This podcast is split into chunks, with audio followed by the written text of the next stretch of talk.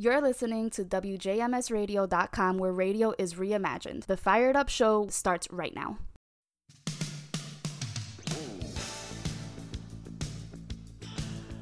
And welcome, welcome, welcome to Fired Up Radio right here on WJMS and across the ocean in the UK on Doublemint Radio. And as always, we welcome our UK listeners and we appreciate you joining us. So here we are. It is Labor Day here in the US. Typically, in a normal uh, existence, this would be sort of the de facto end of the summer as everybody then begins to uh, wind back up for work and school and, and fall coming in and, and all of that. However, with the uh, coronavirus and COVID 19 pandemic roaming around the world, uh, this has been anything but a typical summer. We've seen, you know, an increasing number of people contracting the virus here in the U.S., and of course, the corresponding rise in the number of people who have died from it.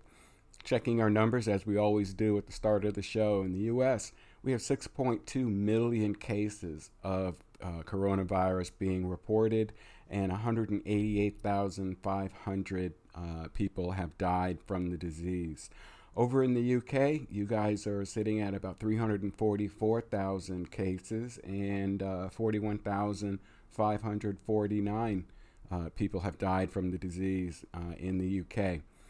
Uh, your your infection rate and corresponding uh, morbidity rate from it continues to be very, very low, even taking into account population differences between the US and the UK. So you're week over week, uh, you're increasing consistently um, at, around 50 additional uh, people dying from the disease week over week. Uh, and of course, one is too many, but you know when you compare the numbers, even balancing for the difference in population size, uh, again, the UK is doing apparently a much better job containing the illness over there, and uh, we we of course wish that that will continue, and hopefully you know more people over here in the U.S. will take the heed, pick up the message, and help us slow down uh, the progression of this disease.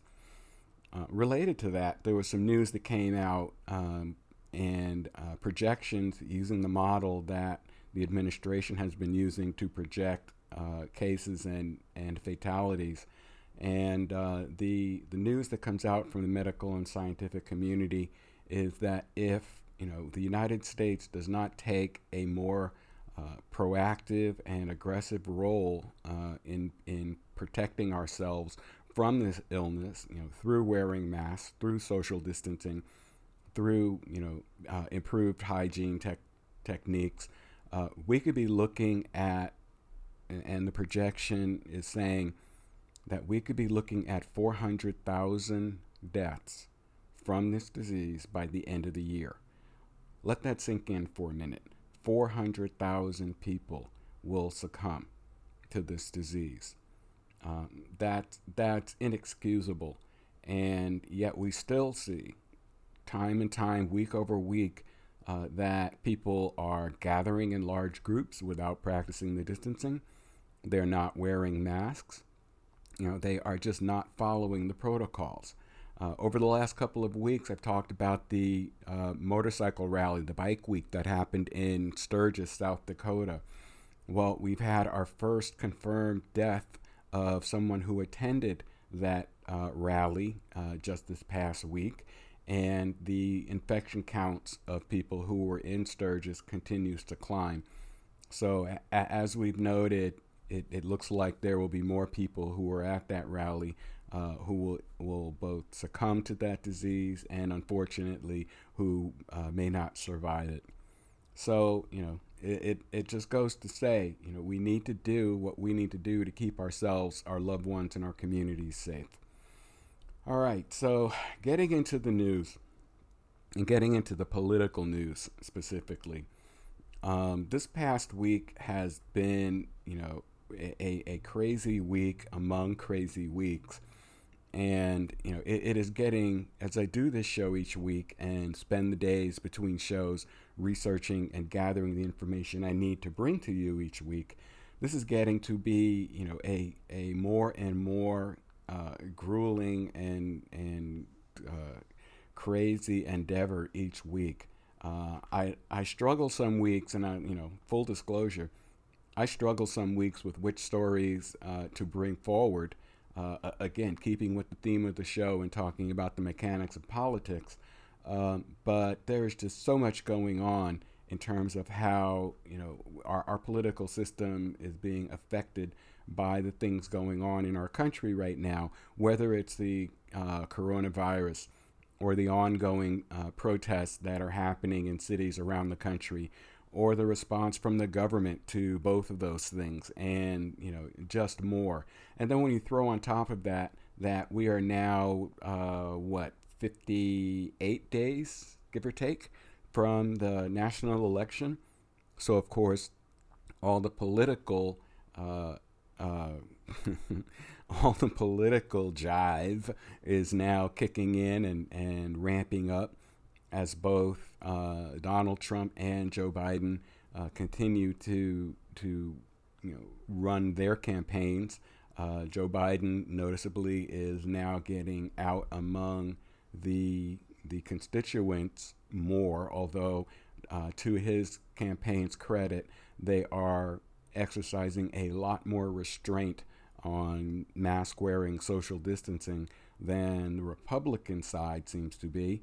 Uh, Donald Trump has had a couple of rallies over the past week where there have been significant sized crowds packed close together, uh, very few people wearing masks, and you know, just he, he continues to flaunt uh, this disdain for the protocols we need to practice to help curtail this this disease uh, in sacrifice to his need to be in front of crowds of people and, and feel the adulation of his base and so forth.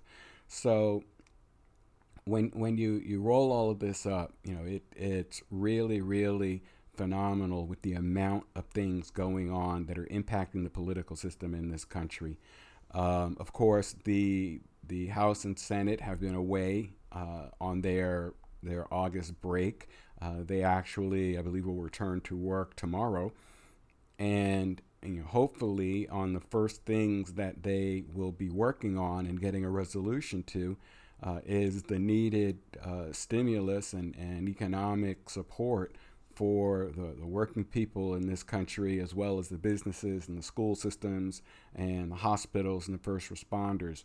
Um, you know that in in the midst of this pandemic and in the midst of the amount of struggle that the average American is going through as a result of this coronavirus, uh, you know, it, it really kind of makes you raise your eyebrow at how they just can take a vacation uh, or, you know, leave Washington. You know, technically they return to their districts and work from their districts, but, you know, uh, I, I, haven't seen a whole lot of news come out about various senators and congresspeople uh, being about and around in their respective districts over the last uh, two and a half weeks that they've been uh, out of out of Washington. So, you know, it, it continues to be a situation where you know the the American people are struggling, uh, and you know we've got still some 20 million people or so that are unemployed, and you know yet the the economic package is stalled. Uh, the aid to states uh, to help them prepare, uh, as well as continued support and equipment and necessary supplies needed by our first responders, our hospitals, our police and EM, EMS personnel, etc., uh, to to help combat this disease and help you know, curtailed it as there still is no uh, cure for it. There are at least three vaccines which are, you know, concluding or in the process of concluding their third round of trials uh, before they will, you know, be tested uh, more broadly on human subjects to determine how efficient and, and their efficacy in combating the disease you know, and, and of course, the president is touting that there will be a disease, uh, a disease, there will be a vaccine uh, ready for wide distribution uh, by, as he said most recently in, in a press briefing, by the end of the year or maybe sooner, maybe around you know early November. Hint, hint, hint. Um, you know, and uh, again, just in my opinion, a, a distasteful uh, politicization of the suffering of the people in this country. His first role as as president of the United States and commander in chief is to protect the people of this country, uh, and you know to to do that to issue a vaccine uh, short circuited through testing process uh, due to political pressure uh, really really just uh, flies in the face of that that responsibility. So we'll see what transpires. You know, of course, we will stay on top of it and we'll keep you informed as to what's going on with the vaccine process. But again, you know, as we watch our elected officials in action, uh, we need to make sure that we're taking notes on these things and noticing, you know, what uh, things have have been, you know, failed that they are supposed to be doing to take care you know the the argument and debate back and forth about the size and scope of the stimulus package. Just get a package passed. Just get you know funds to the people that need them. Uh, you know there are people out there who've been out of work for an extended period of time. And you know there's also no uh, remedy for the eviction uh, protections, which expired at the end of August. So, on top of everything else of not having a job, you now face the possibility of being evicted from your home uh, through technically no fault of your own, and you know it, it just it just goes on and on. So, you know, we need to be communicating with our elected officials. We need to be blowing up their phones and their email inboxes and their social media and just letting them know that you know this is unacceptable and that they need to come back take decisive action in a quick manner and resolve this situation. So you know we will keep we will keep on top of that uh, and and you know keep you apprised as to what they're doing or not doing as the case may be. So you know keep it locked here on WJMS radio and fired up show every monday here and uh, we'll be your, your information source. So, that being said, want to shift gears a little bit.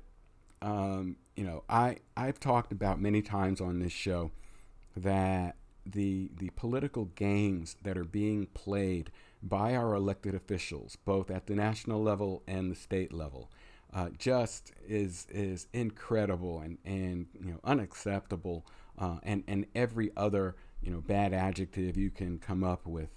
Um, you know, and, and I just sort of put together some of the beads on the string of what, you know, the Republican administration in general and the president in particular have been doing and how these games are all being uh, being laid up as we get closer and closer to the election.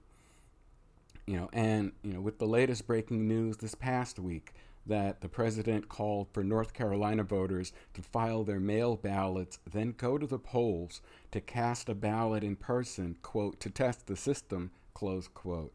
Effectively, that's voting twice, which is illegal. Uh, I feel like we're being set up here, folks. I feel like we're being set up for a grand con uh, with regard to how this election is going to be processed. Uh, the president in recent months has cast doubts on the voting system the Republican members of the House and Senate are being complicit and complacent with his actions by not calling out the massive problems this will cause to any great extent. Let's look at some of the elements of this con that I think is happening or is going to happen when we get to election day uh, that have been put out there. You know, uh, the first, Trump has repeatedly stated that mail in voting is wrought with fraud despite no evidence of widespread or large scale voter fraud having ever been reported. However, let's caveat that what he said it's okay in Florida, though, because that's where he votes. Uh, but the rest of the country, you know, mail in balloting is, is going to be a disaster. He has supported through inaction efforts in states considered critical to an election, uh, to, to an election win, that is, to suppress the votes of key Democrat constituents and independent voters. Uh, he's placed in the minds of his supporters and the electorate in general the idea that the election will be rigged. Uh, similarly, the same the same process he used in 2016. Uh, again, that he's he's calling that this is going to be rigged primarily against him. Uh, yet he does not plan, and he does not plan to accept the outcome. Uh, so you know that could end up being a court battle or something else, just to create confusion in, in the transition of power uh, in in uh, November and January should he be defeated. Uh, he's manipulated the information about the coronavirus that the public receives, from downplaying the pandemic back in January to redirecting data reporting through restraints and restrictions, uh, in, in, by his attempt to redirect uh, the case reporting from the CDC to the National Institutes of Health, over which he has more political control. Uh, he's using this manipulated information to cast doubt on the safety of the voting process. You know, if, if you're going to go and the mailing process is highly flawed and is, is wrought with flaw, fraud and deceit, then you're going to have to vote in person and risk getting the coronavirus uh, to cast your ballot. Um, he's also used fear and confusion, again, aimed at, at his Republican base, to motivate voter turnout, turnout more um, other rather than a review of his you know policy successes. And what I mean by that is he has consistently been talking about the problems that are going to be out there and the you know the the trials and tribulations, the danger that awaits uh, you know for his Republican base to go out and vote, rather than you know campaigning on what he has achieved as president and what the Republican Party has achieved as a party uh, over the last four years. Um, he's continued to send out you know, dog whistle messages to his far right base, giving the wink, nod, and okey doke to attack peaceful protesters and anyone else that he sees as opposing him. Again, and the, the Republicans are not uh, putting out calls of restraint or you know condemnation or rebuke to the president for these actions, uh, you know, and and just seem to be you know complicit with what he's doing. Uh, most recently, the Republicans, particularly in the Senate, seem to be staging the economic benefits, as I just mentioned, so desperately needed by the average American during this crisis. Uh, it's being staged, you know, to arrive perhaps just ahead of the November election. Hmm, could that be considered as buying the vote?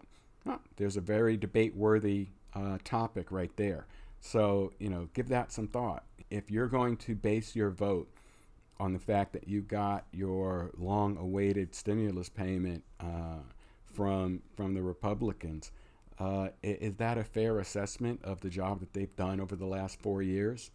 I just put that out there. And something interesting that, that transpired just this past week. Uh, the president issued instructions to the Office of Management and Budget, or OMB, to instruct all federal agencies to eliminate all trainings that address su- subjects like white privilege, critical race theory, and paint America as a quote inherently racist country sparking arguments that the administration is promoting a revisionist history agenda aimed at further elimination of a narrative of minority participation in the American experiment. Um, you know, it, it, it, it just goes without saying that you know minority history, you know Native American history, Asian history, Black history, Hispanic history in this country aren't separate they are part of the American history. Uh, they are part, you know, of the the fabric that built this country, and you know, to excise them from American history uh, really is just wrong. And you know, a- another bead, uh, the Trump administration is looking to shut down the long-running and popular newspaper Stars and Stripes by the start of the year. And again, this just came out within the last week or so. Uh, the paper, which is published independently uh, of the government by and for members of the armed forces and has been doing so for more than a century, has a strong history of independent journalism from the perspective of the frontline troops and has frequently been at odds with the administration policies historically. Again, going back to if you are not a, a fan of you know the, the party in power or the president in particular, then you are an enemy and you will be dealt with.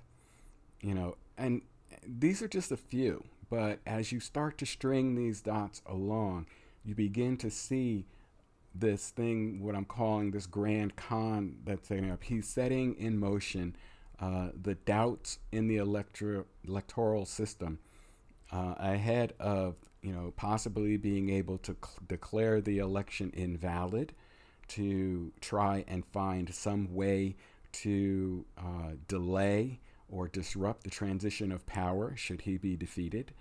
Uh, and you know this this flies in the face of you know what our elected leaders should be about. We elect our leaders, regardless of their party or level, to serve us by representing our wishes and best interests, not to enrich themselves or to accumulate and acquire power for its own sake. So, you know, this November 3rd, you know, regardless of which party you support, you must vote in order to remind our current and future elected officials that they don't serve at the pleasure of the highest office. They serve at our pleasure and can be removed from their office in multiple ways, especially by our vote. You know, it, it is critically important that you know that Americans turn out in high numbers. And again, Democrat or Republican, it doesn't matter. Everybody needs to get out and vote and let the chips fall where the chips fall. Uh, you know, it, it, this isn't about you know, marshaling, you know, the, the Republican base to the fullest extent or marshaling the Democrat and independent base to the fullest extent. This is about sending the clear message to our elected officials that the American public, that the people of this country, that we are engaged, we are watching, we are, are, are making sure that they do what we send them to do. And that process hits a milestone on November 3rd, but it doesn't stop there. After the election, now we need to make sure that we're following up on that on that vote we gave, that we make sure we're communicating with our elected officials, that we make sure that we are telling them what it is that we are sending them to, you know, the city hall or the state house or the the Congress or the White House, what we are sending them there to do you know and, and and we have to bring that message and we have to bring it hard and heavy. Again you know the republicans democrats independents we all need to get out there and vote and let the numbers speak so that there's no doubt about which way the election went. There are a, a host of other things that have been going on.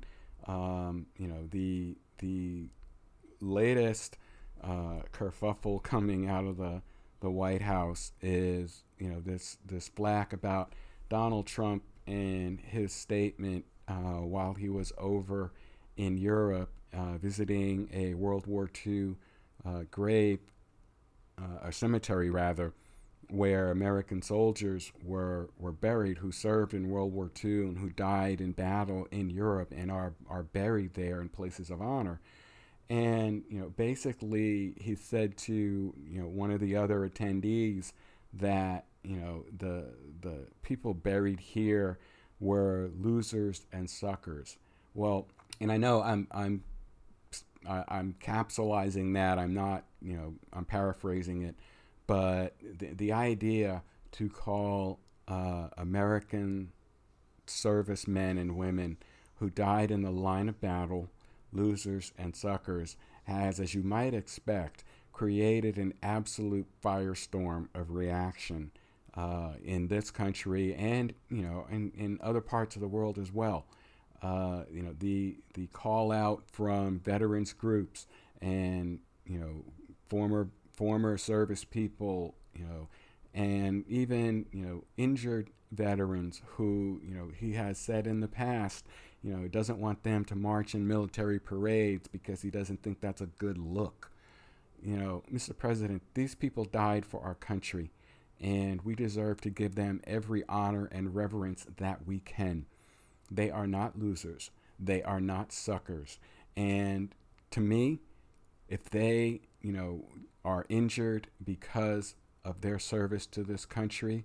They are the most beautiful people on the planet. Uh, this is, you know, just another case of some of the things that the the opposition to the current president uh, are just feeling so strongly about, and and I, for one, in this case, have to agree with them. So, you know, we'll we'll keep up with what happens with this as it goes forward. We'll follow up again next week and see what transpires from this latest uh, episode. Uh, right now, we'll we'll take our break here, and when we come back on the other side, uh, want to talk a little bit about uh, this past summer and where we are in 2020, and raise the question: Are we looking at another uh, or similar situation to the summer of 1968? Um, along with you know what role social media is playing in our political uh, system this year. So, you're listening to Fired Up Radio. My name is Steve, right here on WJMS Radio and DoubleMintRadio.com. Uh, we'll be right back after the break. Hi, everyone. I just wanted to take a moment to say thank you for all that you're doing to help everyone in this country make their voices heard in this year's election and in every election. Your work has never been more important. From the ongoing pandemic to the passion and protests we've seen for racial and social justice, it's clear that we're in the middle of a big moment in this country. And that means we need leadership that honestly reflects who we are and what we stand for.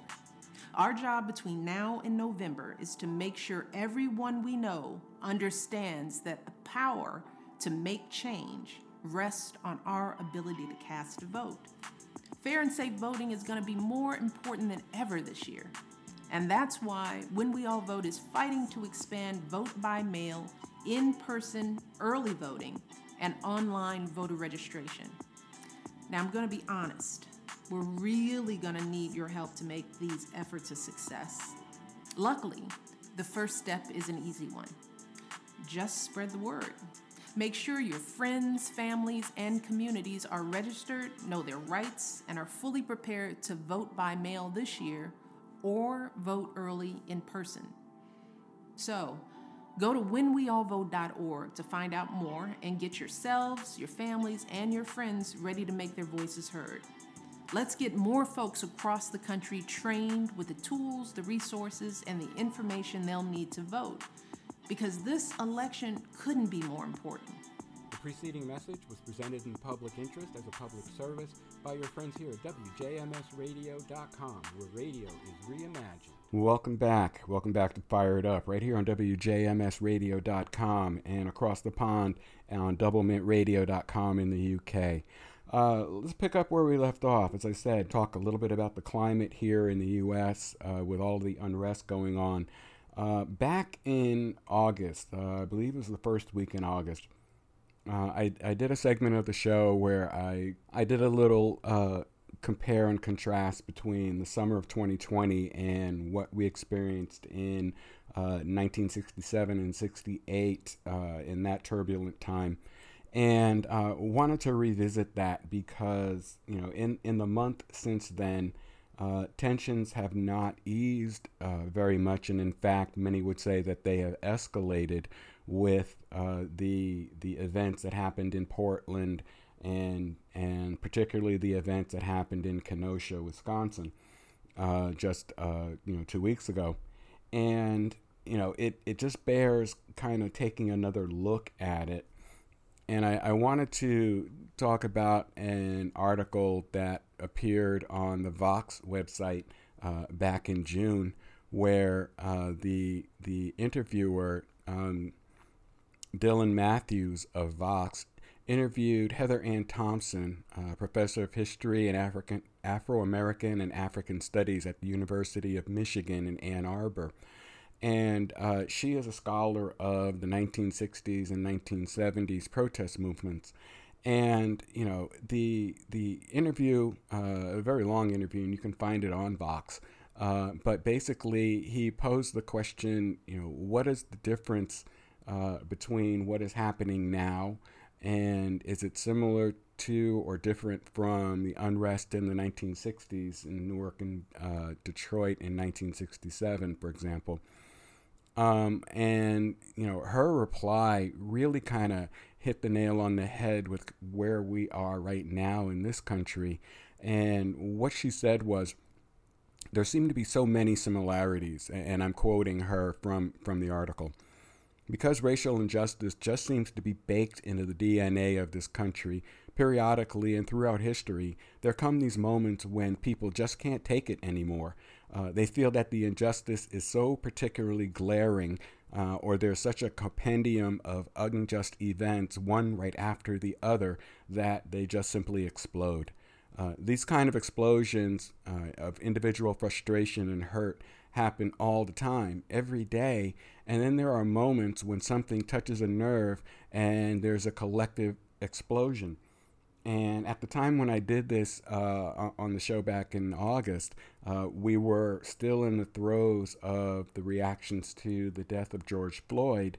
And since then, we've had, you know, a, a half dozen equally egregious uh, acts of uh, violence and, and killing, uh, particularly of people of color, uh, at the hands of various elements of, you know, various law enforcement departments around the country.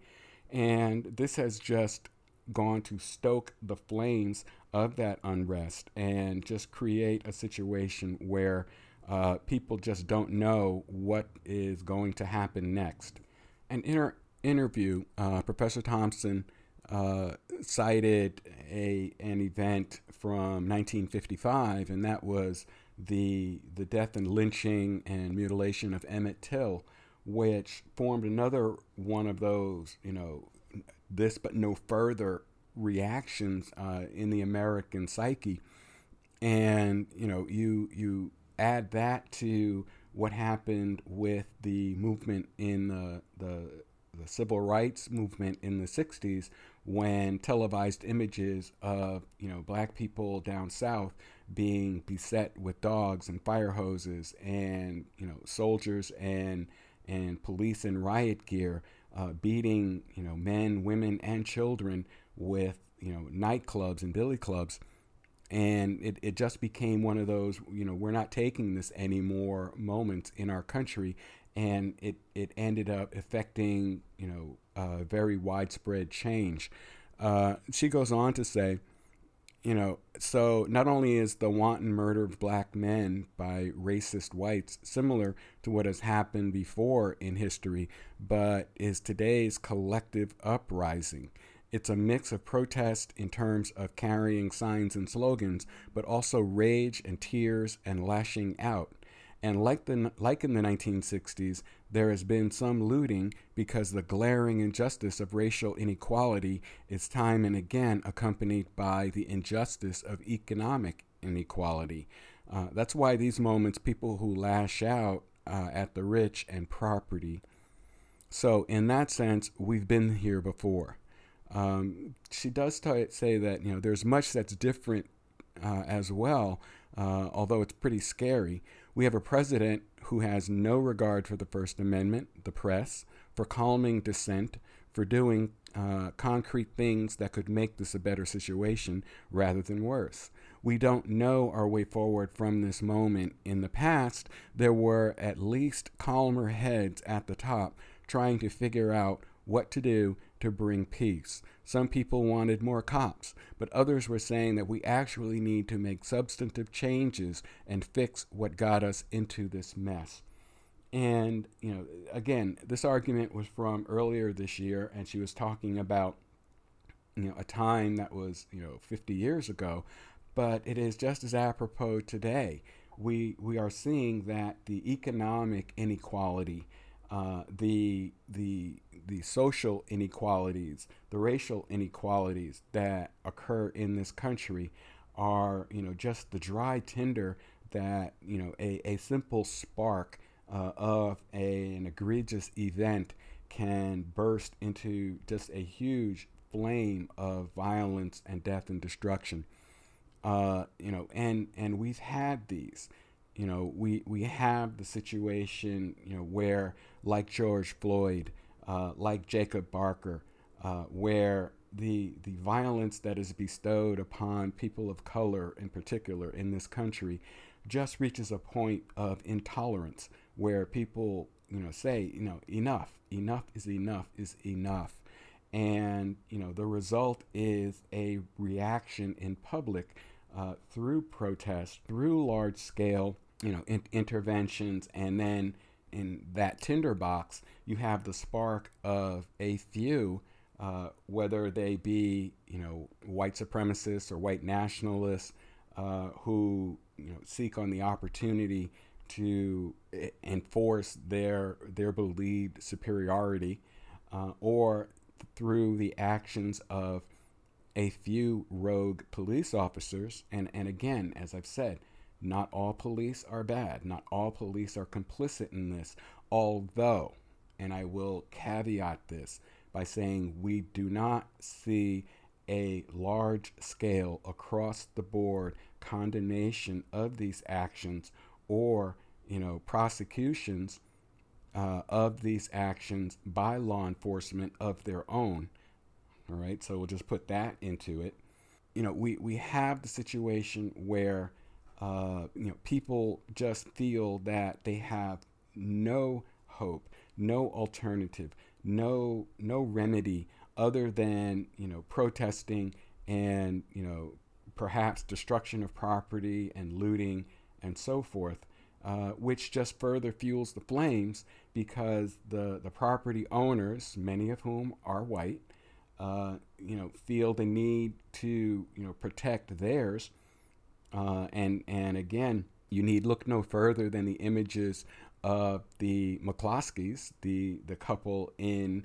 um, uh, Michigan, I believe, who you know, very publicly were standing on their front lawn, uh, him with an automatic rifle, her with a, a handgun, pointing it with fingers on the trigger at a column of protesters marching past their house, not stepping on their property, but heading to the mayor's house to protest the violence that has occurred. And, you know, add to that the latest event with the 17 year old from Illinois uh, whose mother drove him across state lines to Kenosha, Wisconsin, uh, along with his AR 15 so that he could, quote, uh, assist in protecting property, close quote. And he ended up shooting three people, killing one, and, you know, maiming a third by, by shooting his arm off. And then, you know, went back across the state line home uh, walking past police with no actions taken. So, you know, when when people who are disenfranchised and people who feel like the system ignores them see the optics of that kind of event, uh, the the only reaction that you could expect of them is one of extreme outrage and anger and wanting to you know make their voices heard both through protest and unfortunately through more destructive actions, as we have seen in certain cases. Now, let's not discount the fact that there are others, uh, agitators, who have come into the mix uh, to, shall we say, stir the pot.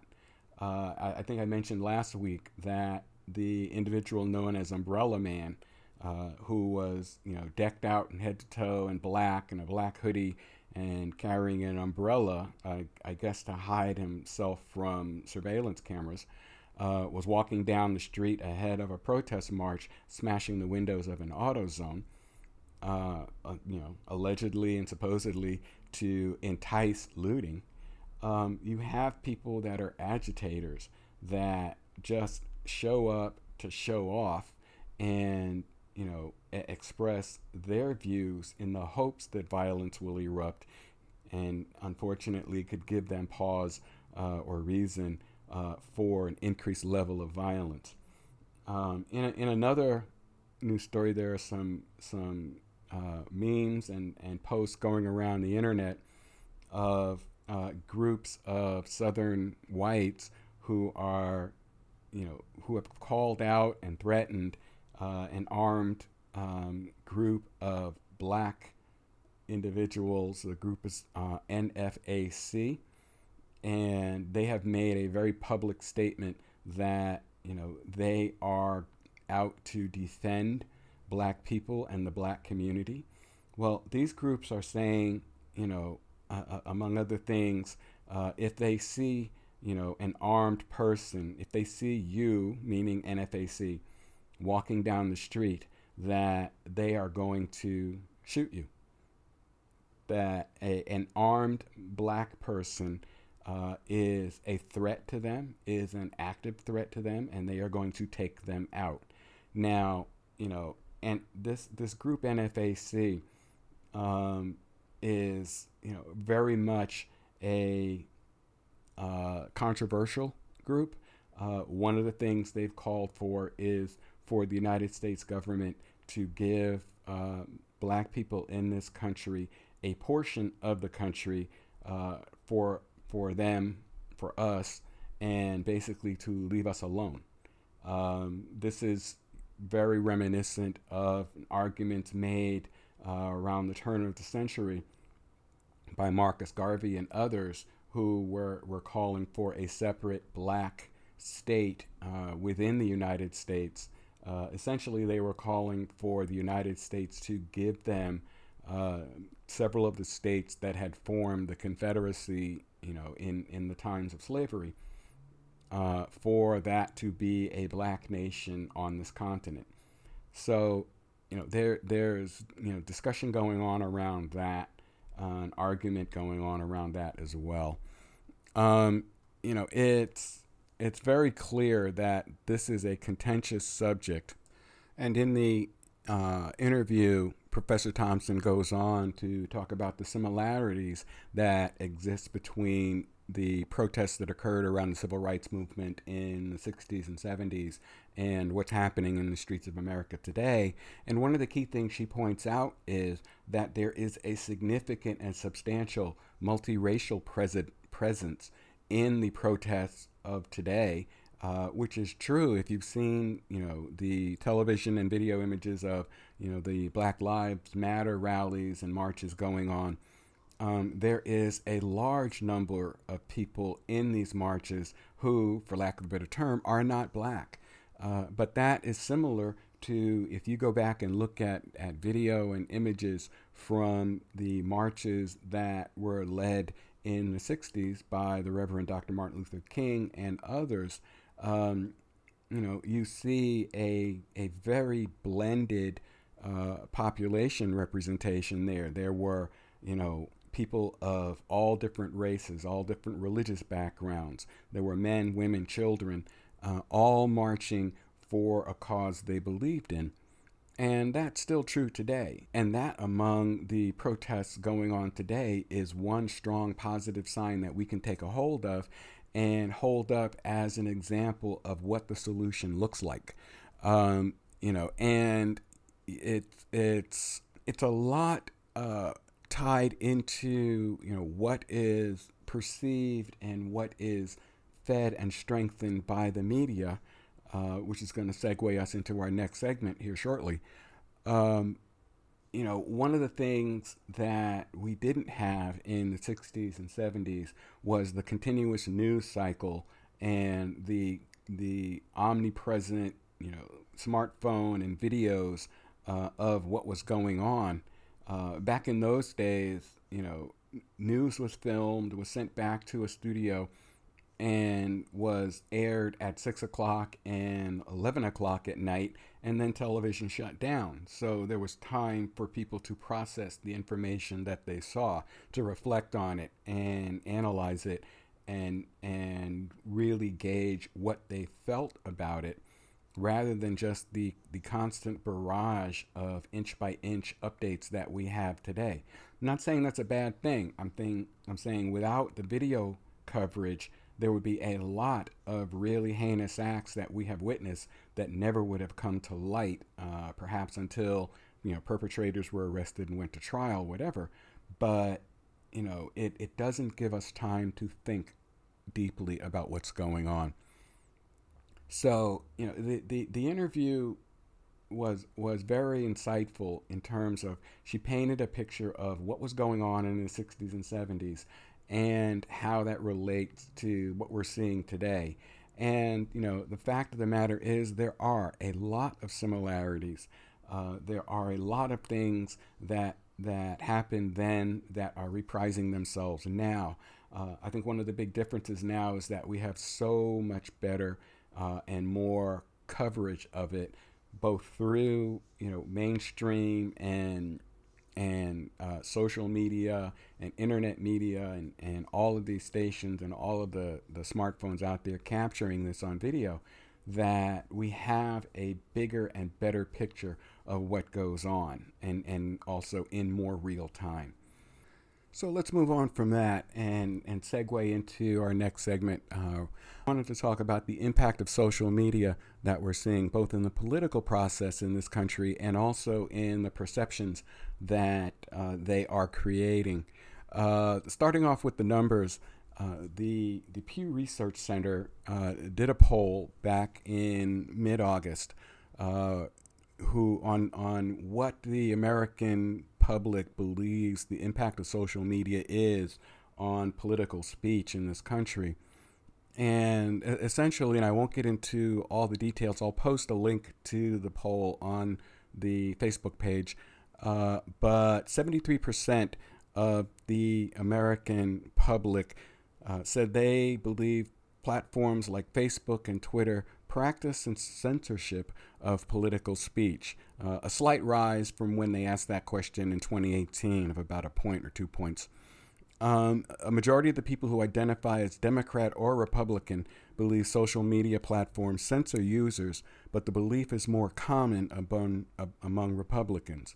Uh, a belief that social media com- companies practice censorship jumps to 9 in 10 for Republicans, while only 2 in 10 Democrats believe this to be very likely, and 40% believe it to be somewhat likely.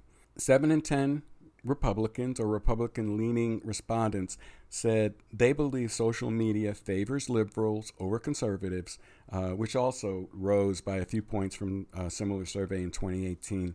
The leadership in Congress uh, and, and the Senate and the White House have focused on creating a perception that social media companies are biased against conservatives.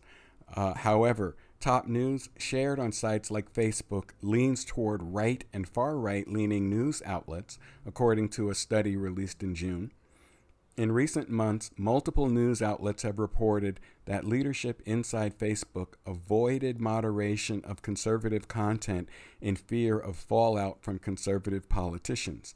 Now, we caveat that with you know uh, recent announcements by Facebook and Twitter uh, of stepped up efforts to remove accounts and remove uh, posts and tweets that violate uh, an updated policy on political views that they have. So take that one with a grain of salt, people you know, the poll reflects American attitudes in a time when many fear disinformation or misinformation on social media platforms in the months ahead, like the kind that plagued the 2016 presidential election. A Senate Intelligence Committee released its final report on 2016 election meddling uh, back in June and found that Russian President Vladimir Putin personally ordered the attack.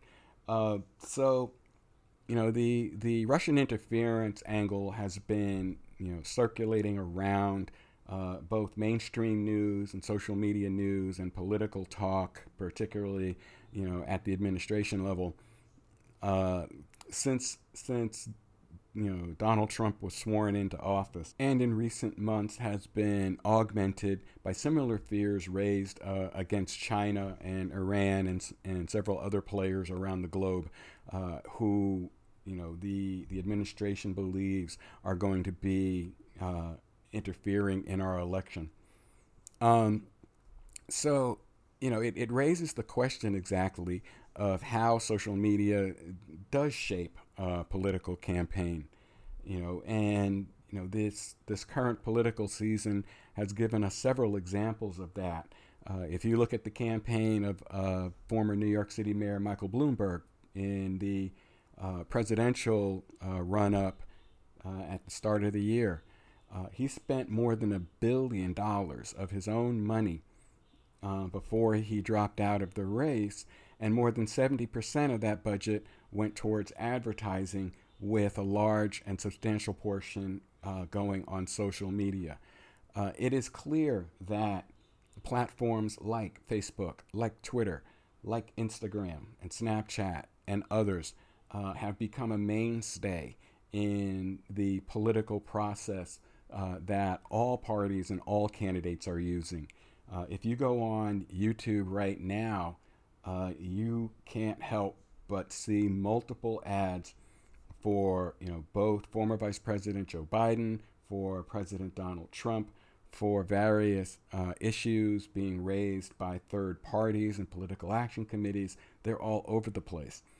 And you know, in addition, when you talk about social media, and we'll stick with YouTube for the moment, uh, if you go into YouTube and you know just put the term Trump 2020 in the search box or uh, Trump election or Biden election or Biden 2020, there are dozens of YouTube videos posted by various accounts on both sides of the political spectrum uh, that are, you know, talking about what's right with Biden or what's right with Trump or what's wrong with Trump and what's wrong with Biden uh, why this political issue is dangerous, why this, this other one is one we need to support and to get behind.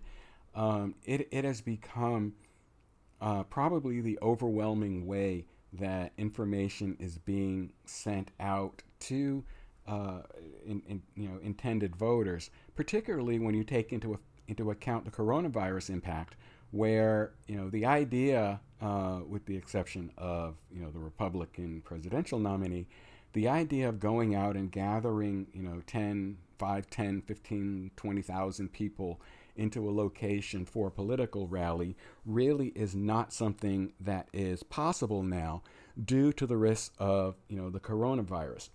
So what we're seeing is an alternative method for reaching these individuals rather than in bulk in a large arena uh, covered by, you know, network television is to go out through social media and hit the millions and millions of followers and viewers out there with targeted ads and targeted videos uh, and you know get your message out. Now from a marketing standpoint that's actually you know not necessarily a bad thing.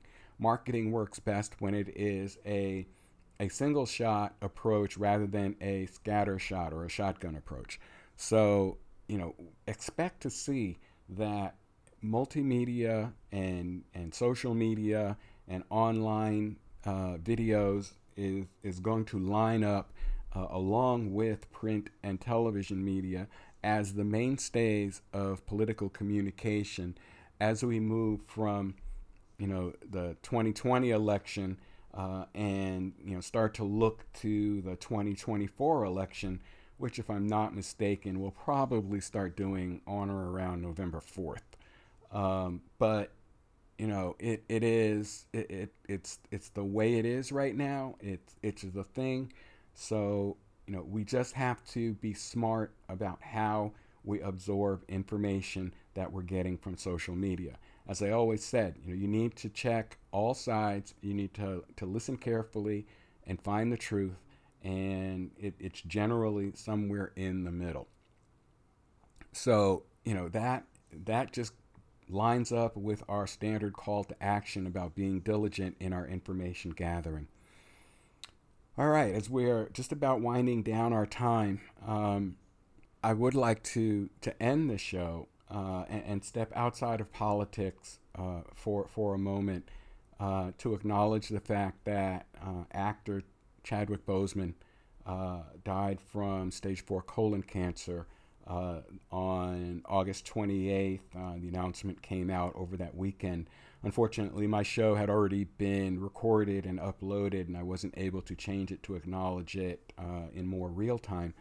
But I couldn't let the opportunity go without just adding, you know, my condolences and my profound sadness at the loss of this giant of a talent at such a young age. Um, and to add in, you know, about someone who did not let cancer uh, define him, realized that he had struggled with this disease for four years. In that time, he had done, you know, both of the Avengers movies and the Black Panther movie, and Du Bois uh, movie and the movie 42 where he played Jackie Robinson, all of during which when he was suffering with this illness.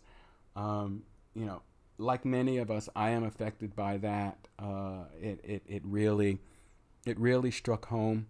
Um, so, you know, I, I, I, say, you know, rest in peace, Chadwick Boseman, uh, rest in power, King T'Challa, and, you know, Godspeed on your journey to Wakanda forever. That's going to do it for our show this week. As always, if you have any comments or questions or information that you'd like to get, shoot us an email. Our email address is firedupradio at yahoo.com. Uh, look for us on Twitter at RUFiredUp, and I will be sending out some information uh, later on today or, or by the time this show airs on what we've talked about today. And our, our Facebook page is Fired Up Radio, and you can find that on Facebook.com. Uh, we always look forward to talking to you and getting information and getting questions. I read every email that I get and uh, hope to hear from you. In the meantime, please stay safe, everyone. Stay healthy. Take care of yourselves and your loved ones. Uh, for everybody here in, in the show, for WJMS Radio, uh, enjoy the remainder of your Labor Day weekend, and I will talk to you all again in seven days. Take care, everyone.